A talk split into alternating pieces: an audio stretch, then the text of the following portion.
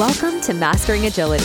If you want to listen to authentic conversations with the most inspiring guests, find like minded people in the Mastering Agility Discord community, or both online and face to face events, this is the platform for you.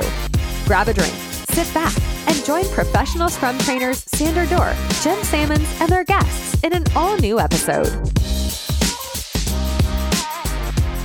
When I use this technique, it's really not about building trust as much as it is about generating contribution. So, two weeks ago, I asked a small group of people, I think eight people, we were going to be together for two hours. And I said, let's take five minutes. I want to go around the room. What's the first concert you went to? And I knew it was surface level, but this group struggled to talk. And I didn't want to just stare at them and have this hour and 50 minutes of uncomfortable silence. So as they talked, I didn't really care what their answer was. I cared that they were talking, but they made some connections with people they had worked with every day.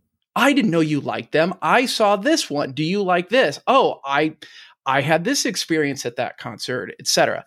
And I think that it didn't maybe create trust, but it helped that small group of people see each other as slightly more of a human instead of just a coworker who shared a cubicle or an office next door. Now, seven years ago, I had a different experience where the room, I wasn't facilitating, but I was there observing. And the question was very similar to this one. It was, I forget what it was, is either what's your favorite movie or TV show, something like that. And one of the people sat there and said, Nunya to the facilitator when it came around the room to them. And I knew what he meant. And the facilitator didn't and said, Nunya, what's that? I've never heard of it. He goes, None of your business. None of your damn business is actually what he said. And he goes, What I do outside of this building and what I do outside of this team is none of your business. I don't care. I, I'm not, you know, and he kind of vented. And I helped get us back on track, de escalate. We moved on. But the other facilitator and I talked about that immediately following. And to no one's surprise, the rest of the room was like, yep, that's what we expected. That's why he doesn't participate. That's why he doesn't collaborate with us. And it was an outward example of more real and important things. And that team took it as yeah. another example of we're not all aligned. So, so so I'm going to challenge sure. because I think this is this is where I try I try. Maybe I just sound like an empathetic like sympathizer. I don't know. But like I had I did a training. Actually, I wrote about this in the book, but I don't remember what the name of the character we gave in the book. So I, I might say a different name right now. But but because we changed all the names of the books, and I'm like, oh my gosh, I never. They're like, tell me about Sue. I'm like, which story was Sue again? like that's probably been one of the hardest things about the book.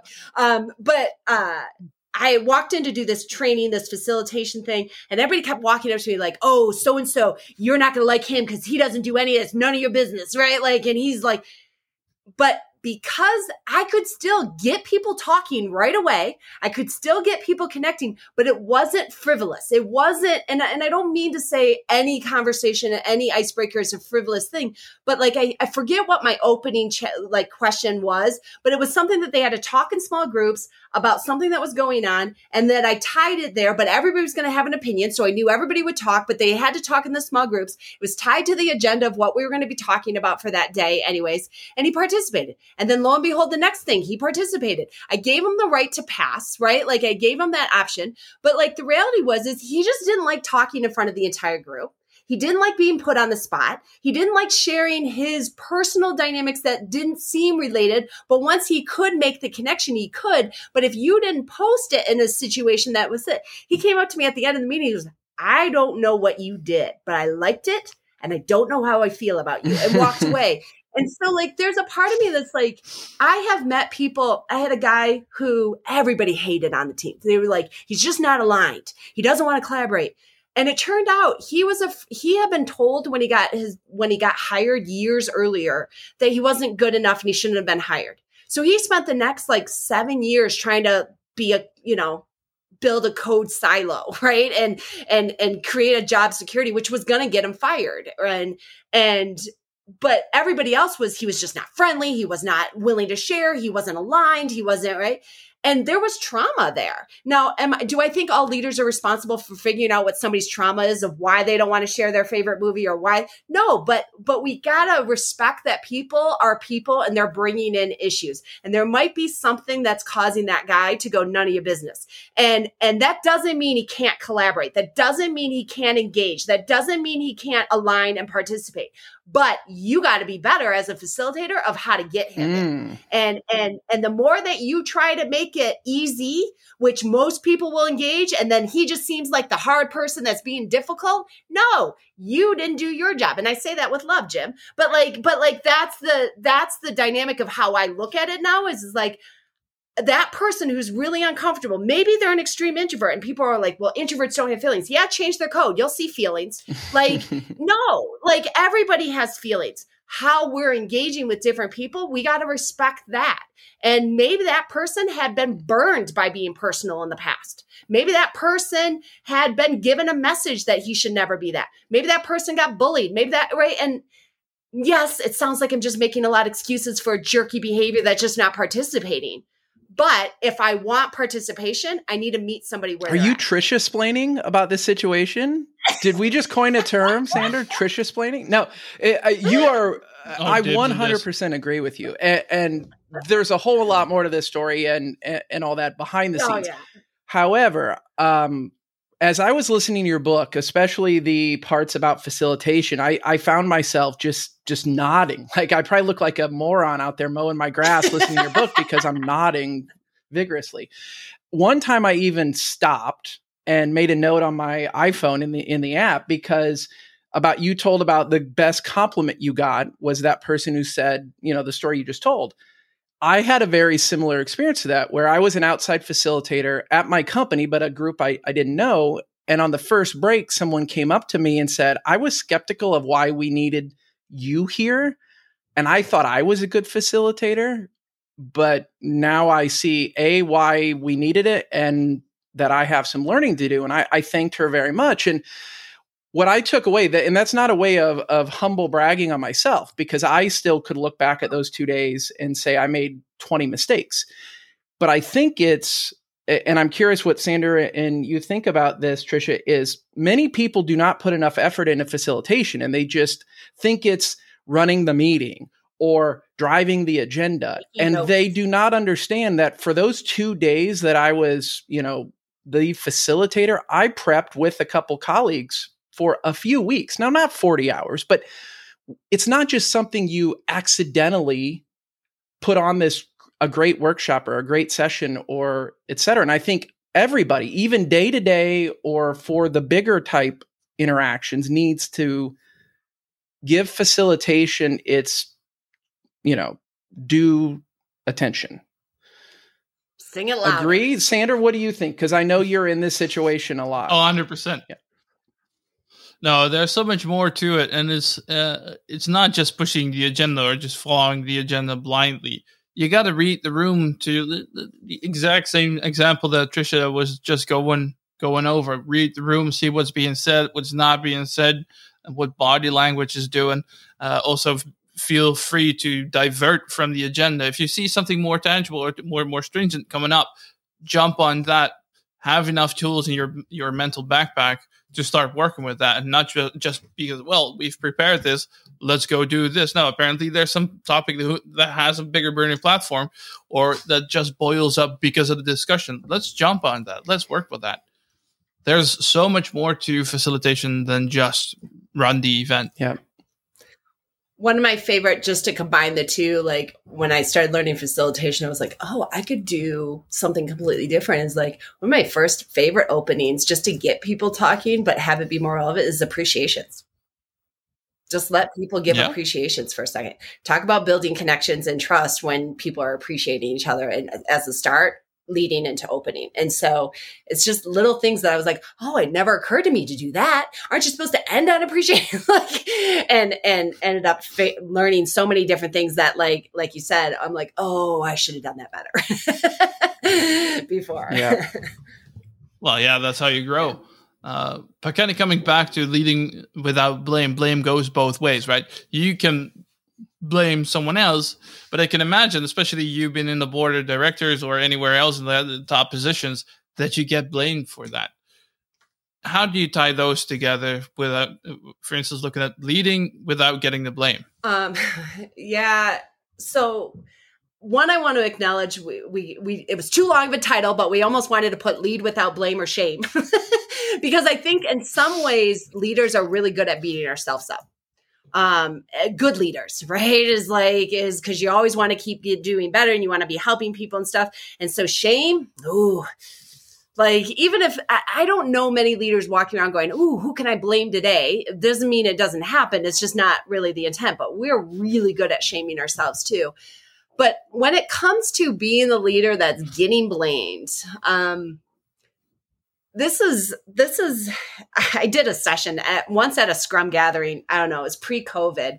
And I was it was just a rough, I was having a rough go. Like I was just getting nailed from every situation, direction. HR is telling me I can't talk, right? Like you're just you're just everybody's making assumptions, people are blaming you. You're you're just frustrated and and I got up in the open space section and I went, I want to do a session on why being a leader sucks.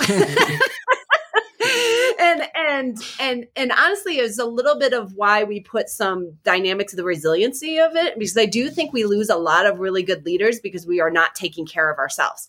Um, and it's hard. And and I don't want to to downplay what the impacts leaders' decisions have on others and that that's the priority. But at the same note, you know, it is tough to, I've had to lay people off.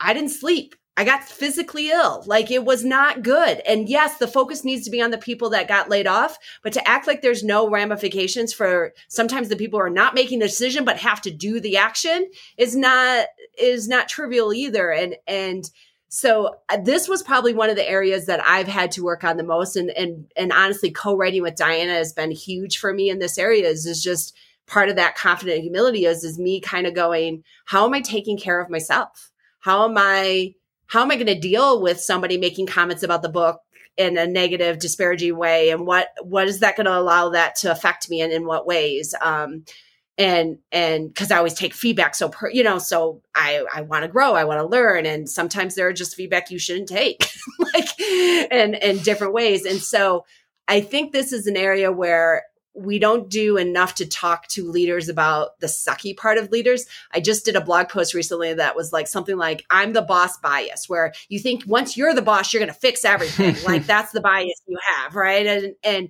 and then you just get blamed for everything and and targeted for stuff and it's just it's really really hard. Um and so I needed to learn how to do more to take care of myself, but I also needed to trust the long game more. Mm. That the gossip or the rumor was a narrative that's easy to perpetuate.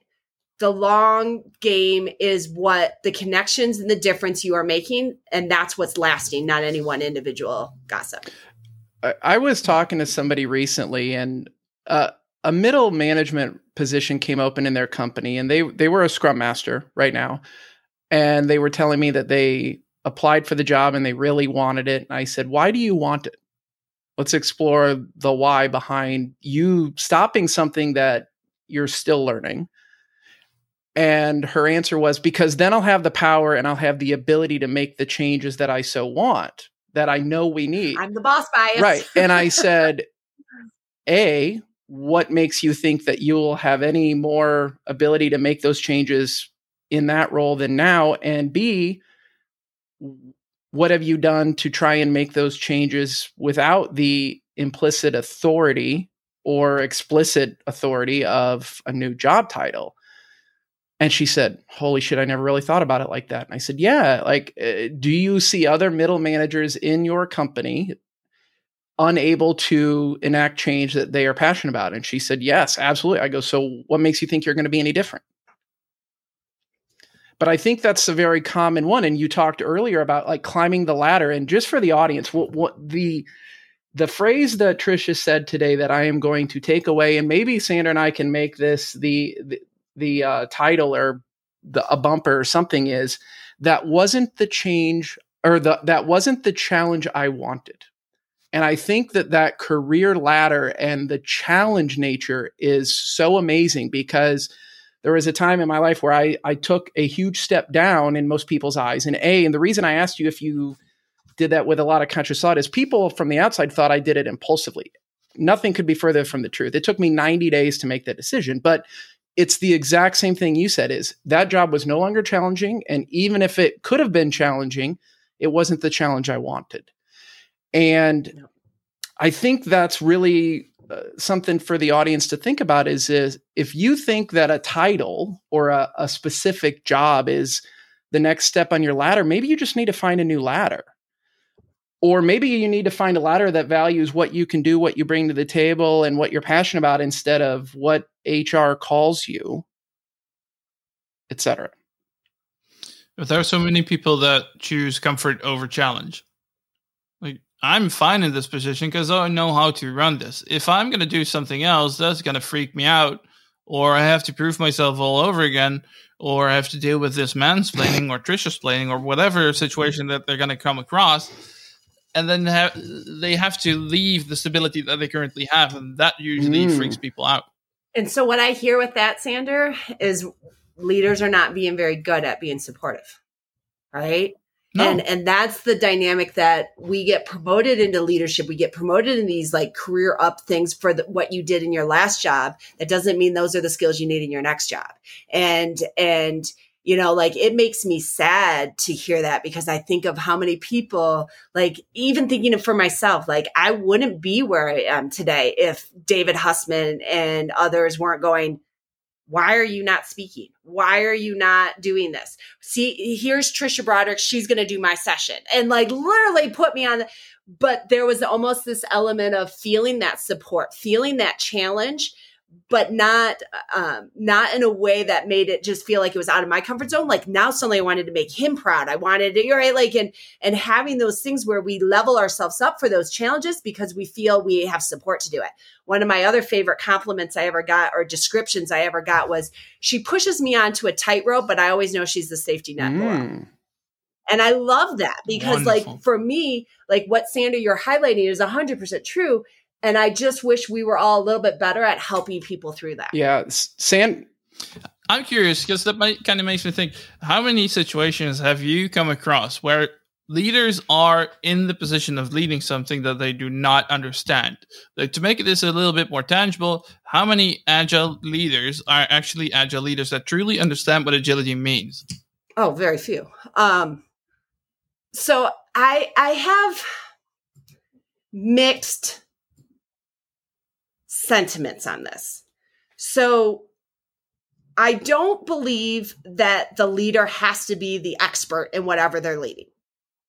Because oftentimes, if you're the expert, your chances of leading are probably very slim and you're going to do a bad job leading because you don't know how to step out of the way and not be the hub.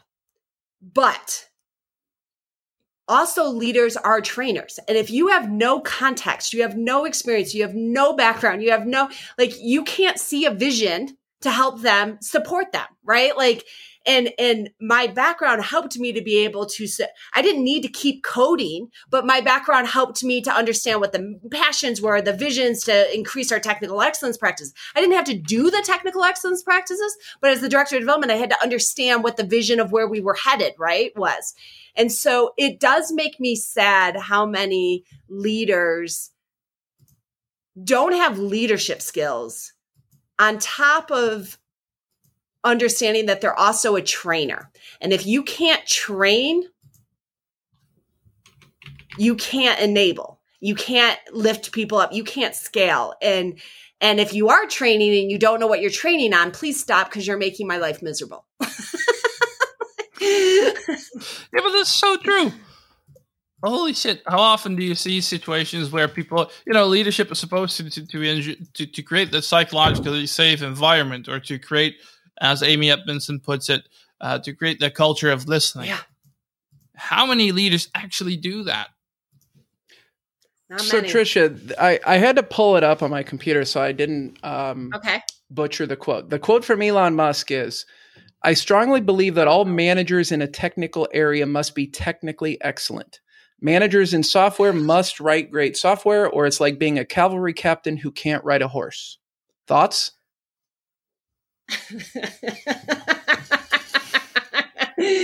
that just demonstrates why I think Elon Musk is a piece of. Oh, sorry. Let's continue on. Okay. I don't. I. I. I. I can't. I can't handle Elon Musk. Um, the Elon Musk for me is an example of really disruptive visionary people having to have amazing people that clean up after them nonstop. Mm. And and so any opinions he has are very very limited to me in terms of what value they bring to the table versus his team at Tesla or SpaceX that has been surrounding him that actually is helping despite him. Mm-hmm. Um, we all know that disruptive leader in an organization. He can be visionary. He can be, I, I don't want to take away, although I would argue he wasn't visionary in Tesla. Other people did that and he just bought it. But l- let me, let's set that aside for a second. I'm going to get Elon Musk hater, like supporters now sending me hate mail. So thanks for this, Jim and Sander. Um, but the reality is like, I, I can get behind a charismatic, visionary, disruptive. I've got enough money that I can do crazy things because isn't that a lovely privilege for you? Mm-hmm. But let's set that aside for a second and go, and how many people are cleaning up after you nonstop. Mm-hmm. And those people cleaning up after you nonstop are not getting the rewards that they should, not getting the recognition that they should. You are successful because of who is around you, not because of you, in my opinion, with Elon Musk. And Twitter kind of highlighted that um, because he didn't have a team that was like he was coming in and he was just a disruptive force that caused mass chaos and, and, and issues. And he's got enough money to deal with that. But I, I his if he's like you absolutely have, I'm going the absolute other route just out of principle now. Sander, what do you think? So, I was just wondering whether that answers your question. Uh, well, I mean, I just wanted Tricia. What yeah, I wanted just Tricia's opinion on it, which we definitely got that. and I, I love it because I am in complete agreement with it. I I think leadership is a skill, and I think that sometimes a, a technically capable manager or leader could be the right thing. It's also interesting that he uses the word manager specifically and does not say leader, probably for yeah. some egotistical no. reason that because he's the only leader. But there is a difference, in my opinion. And I think there are many cases where, in my experience, where I haven't known how to do something has made me a better leader and a better manager because I don't know is a very scary phrase for a lot of people, but it's one of the most important phrases for managers, leaders, and companies to come to terms with as discover. a good thing instead of a bad thing. Especially when you want to innovate yeah. and discover. Right. Um, yeah. I had a guy, a lead developer that once worked for me who he was one of the first ones like, you know, you'll get more respect as the director of development if you coded with people. And I'm like, if I have to code with you to get respect, I've already lost.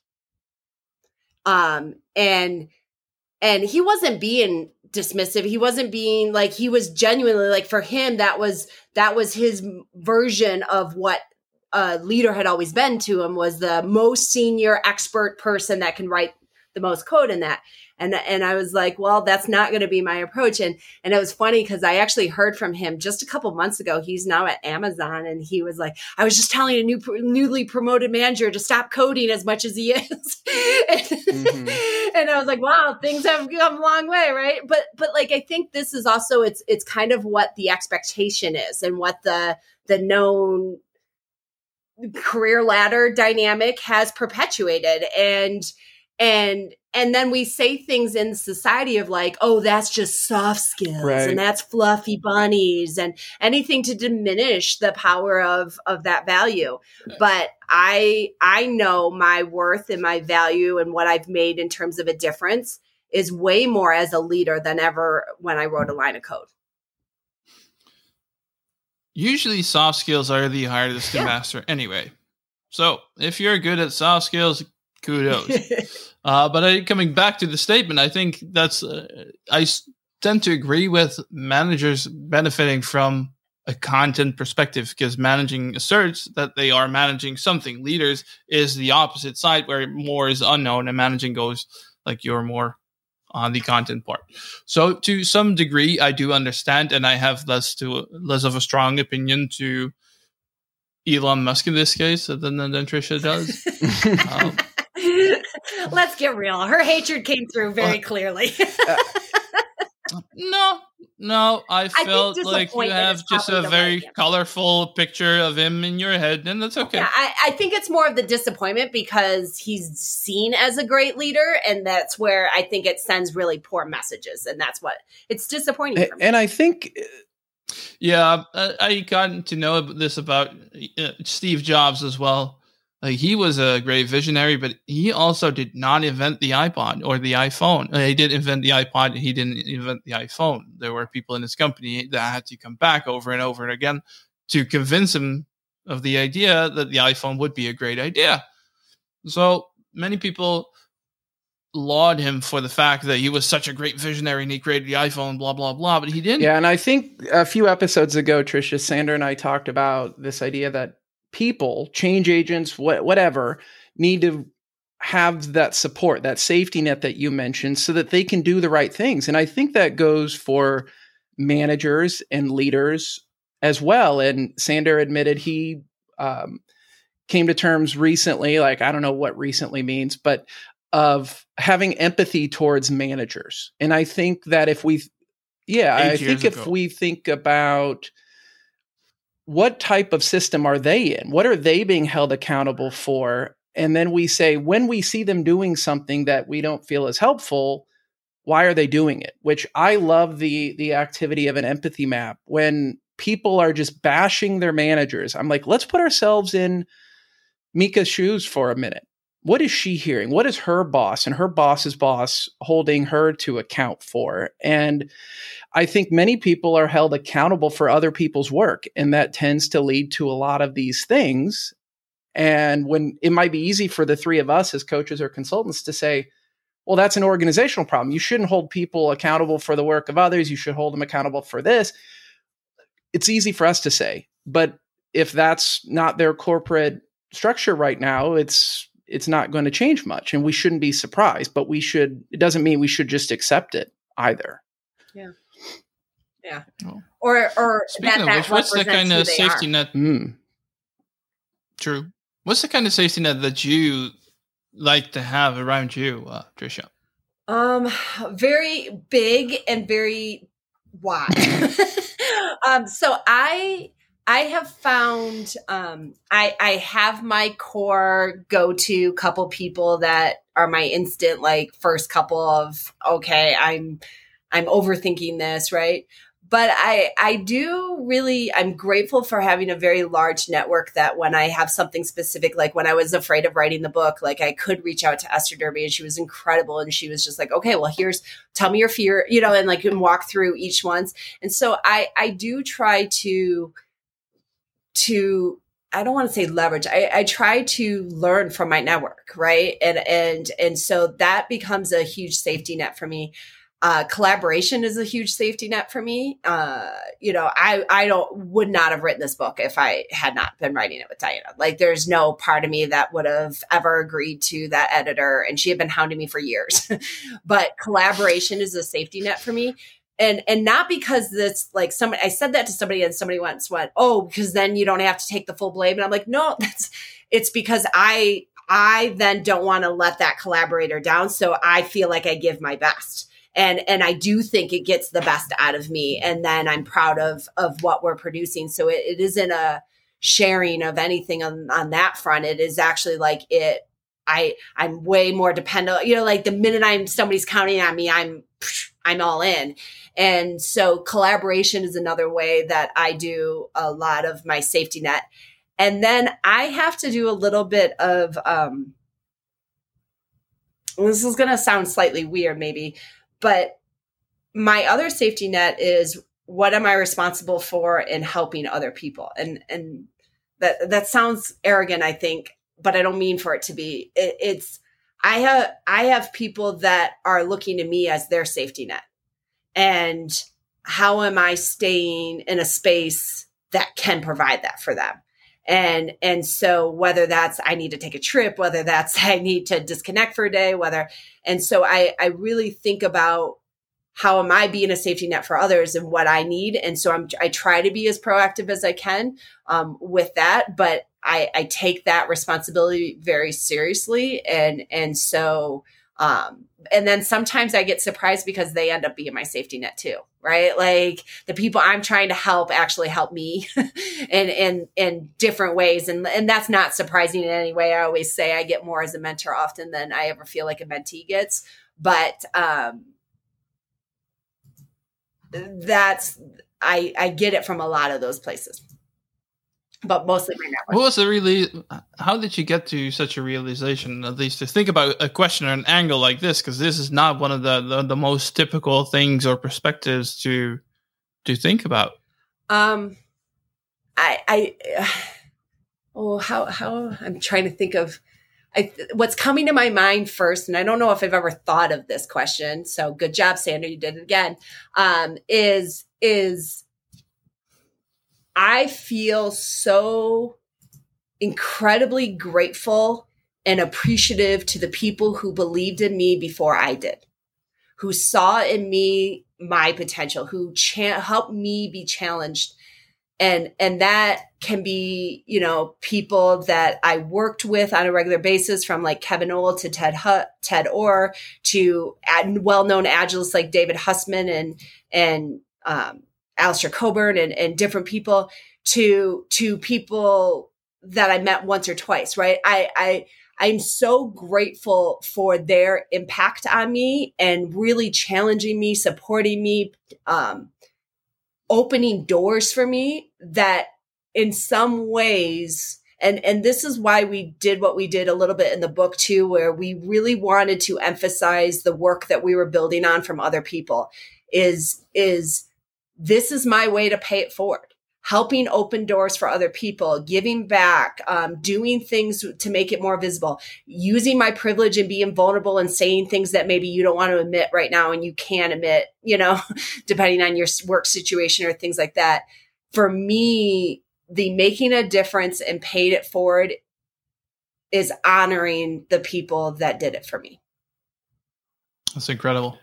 Tricia, you mentioned a, f- a fear when you were talking to Diana, and one of the things that I wrote down at the beginning of this is, um, I wanted to ask: was it was there any fear that you brought to writing the book about putting ideas out there? Because, uh, and I'll give you some context about what I'm talking about. Is there are many times, and I'll admit to this, that I want to say something. I want to put a LinkedIn post out. I want to write a blog article. I want to put a YouTube video out. I want to write a book.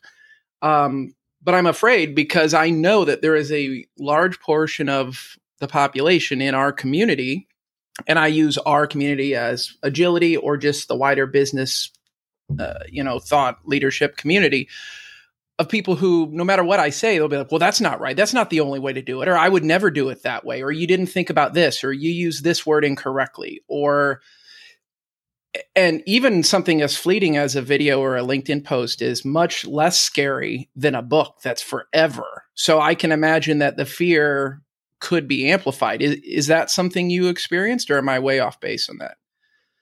No, it was definitely a fear I had. In fact, I taught Mike Cohn actually said, "Oh yeah, you'll have people come up and like on page twenty six of your book of this like like," and and, and then and Lyssa Adkins um, gave me advice in terms of like people will want book Tricia and not whatever new topic you're trying to talk to. They mm. want what you're going to talk about in the book and only in the book. And so I had a lot of really great support in terms of understanding what what it was going to mean. For me, I I have that fear on a regular basis and I don't know if part of that is as a female in tech that it it can get it's not just hurtful, it's scary at times.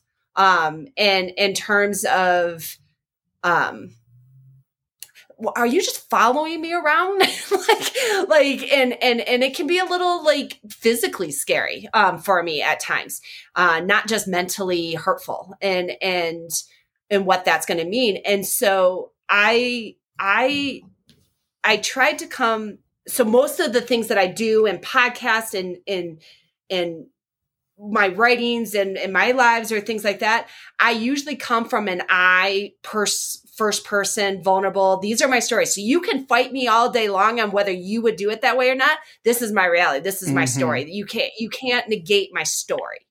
So writing the book was harder because then it was like we are putting actual content out in the world that people can decide or not. But it is also why we were so story based in the Mm. book. That was my that was my look, there is no this is the right way for every situation. So don't even bother coming at me for this is exactly the right model or not.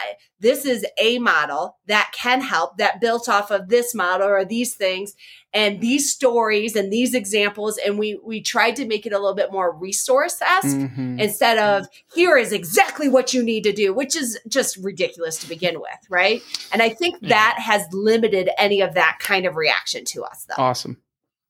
People are looking for their their silver bullet continuously but there are so many variables to the whole complexity that we're working with and there's nothing more complex than people and behavior.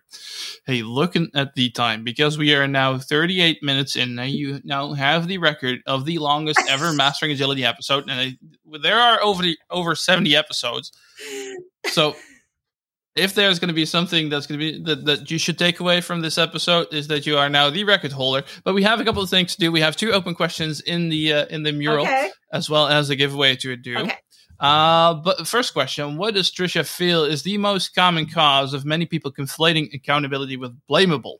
What's the relationship if any to each other? So l- love the question. We ended up spending a bit of time talking about this. And and actually Jim, you were mentioning this and I, I bit my tongue a little bit earlier because I was like, not the point of what you were highlighting. So don't say accountability is to account for something. It doesn't mean you actually own it. Mhm. Um, the definition of accountability is to account.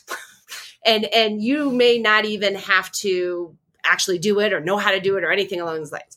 We have weaponized accountability as if that is going to then suddenly make people feel like there's consequence and things like that. So we walk around and say th- statements like single throat to choke, you know, and like all these dumb things that at the end of the day, you tell yourself this amazing narrative like, well, we're trying to figure out what happened so it doesn't happen again. But here's the problem.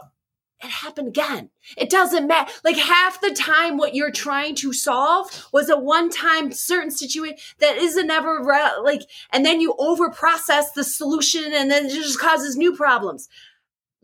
We really lean in, which then was what leads to the blaming and that dynamic, because then you feel the weight of the responsibility, but you're not actually doing it we need to embrace more of creating that shared responsibility and not accountability. Nobody can really hold somebody else to account, right? That's just reporting status, but it doesn't mean I feel any more responsible of doing it. It doesn't mean that I'm actually going to go out of my way to finish it or that I feel bad if it doesn't happen. You're just making me report things. How do we increase responsibility, which is what gets people to go the extra mile, which is what makes people go above and beyond and and and then the need for blame at that point seems ridiculous because what's the point?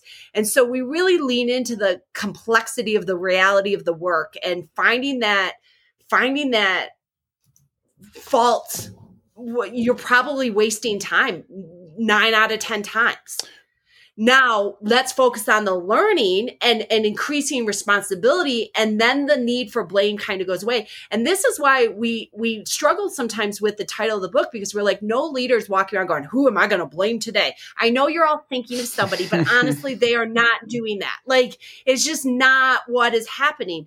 That doesn't mean that's not the impact. That doesn't mean that's not what's felt but that's because we're holding on to these like i know we're going to hold them accountable well, what does that even mean, anyways? Are you getting fired?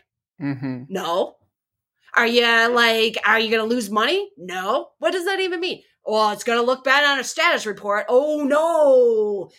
Then the next one's coming next week. It just, our, our tactics of trying to manage are outdated.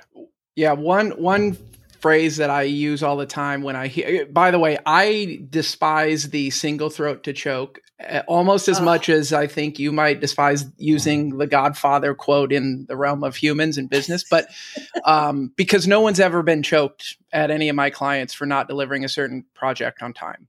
Correct. And yeah, yes. Yet. But a better question that I have been using is okay, we're going to hold that person accountable for what? well, delivering that project. Okay. What are the edges of that project? And then the conversation stops there most of the time. So they're using this account or accountable as as a big stick and they can't even define the thing that they're holding somebody accountable for. Uh, not every time, but I would say hmm, 75% of the time, you only have to ask why or what once, and they won't know. Yep. Yep. All right. So I'm going to consider that question answered. Love that, by the way. Uh, and there is a. I'd like to discuss the idea of that learning and doing don't have to be the different thing. Yes. Specifically, overcoming some of the common object, objections about making time for learning. Yeah. We we I will own this is this might be one of Diana's like learning is the work. Like that's what she says it all that learning is the work. Like it, it it's similar to that concept. Like we don't have time for a meeting, we have to work the meeting is the work. Now, if your meeting is crap, then that's a different thing, right? Learning is the work. You can't say things like we're trying to innovate, we're trying to disrupt the market and go, we don't have time to learn. Like it just doesn't even go hand in hand. Yeah. So I I like concepts like hackathons because I do think so many companies go heads down that we we need time to just have complete freedom to like explore. But I also get nervous about that messaging sometimes because it seems like there isn't learning baked into everything they're doing on a regular basis. And this goes back to that whole like responsibility thing of trying to find faults. It's like, no, there's learning constantly. And yes, there are always lessons to learn and there's always things that we can grow and improve on. But learning is daily. Mm-hmm. It's not separate. And and and if it is, I hope you're screwing lug, lug nuts on a tire because I don't want you building software. And I'm sorry. Like, and I'm going to say that hard. Like, if learning is, if you are a knowledge work based world and you are creating and building something new, and you think learning is something you're going to do on the side or from 5 to 7 p.m. only, I don't want your product. No the first thing that pops to mind is the the retrospectives, and obviously because of we we've been talking about Esther Derby and Diana Larsen, the book on retrospectives, and that's what I get a lot in Scrum teams. Is like, why should we do a, a sprint retrospective? We should spend the time working.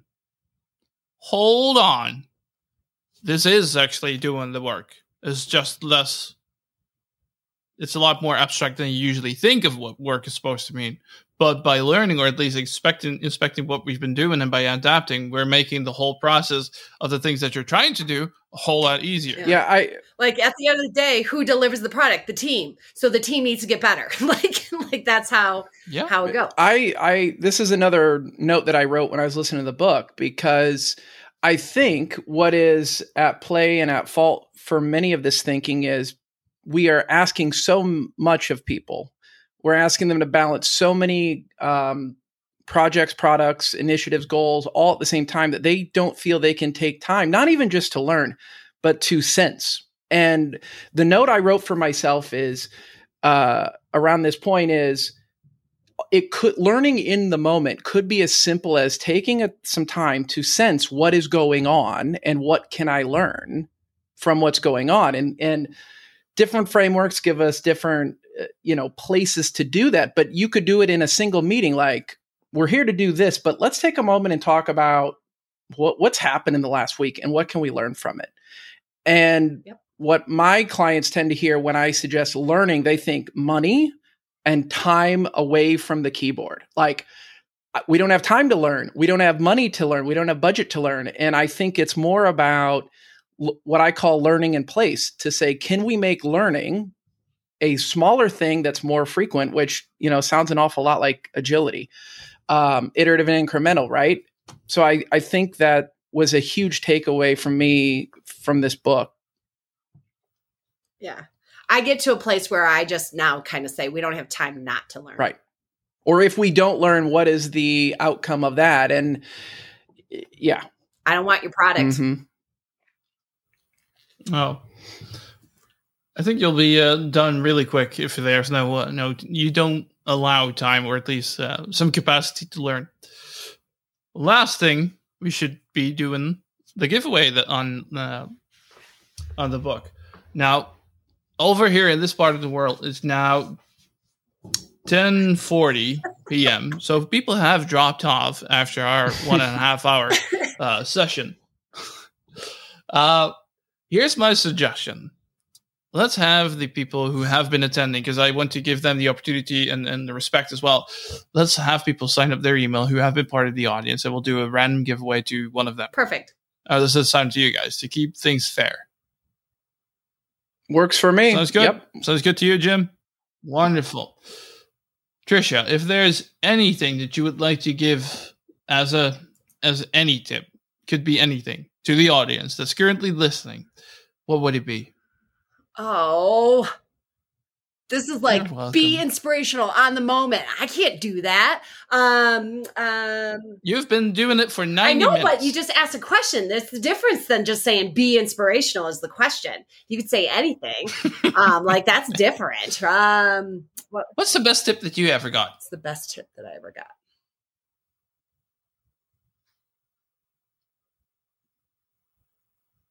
Hmm. Other than join the Mastering Agility podcast.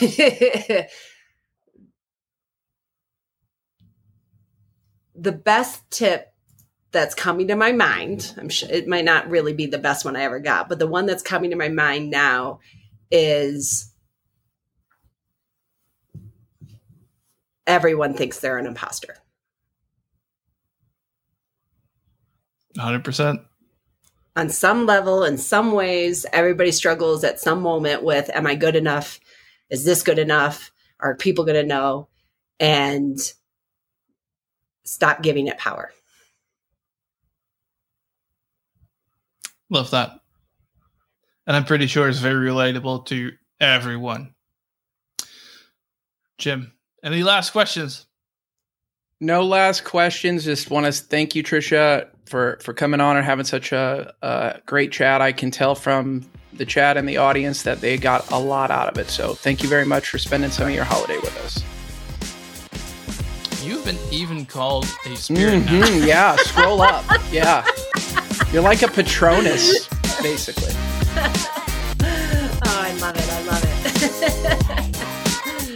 Thank you so much for being here once again. Looking forward to having you again. Oh, the first Thank you. first one that's going to be on here for the third time. Thank you so much. That is all for today. Thank you for listening.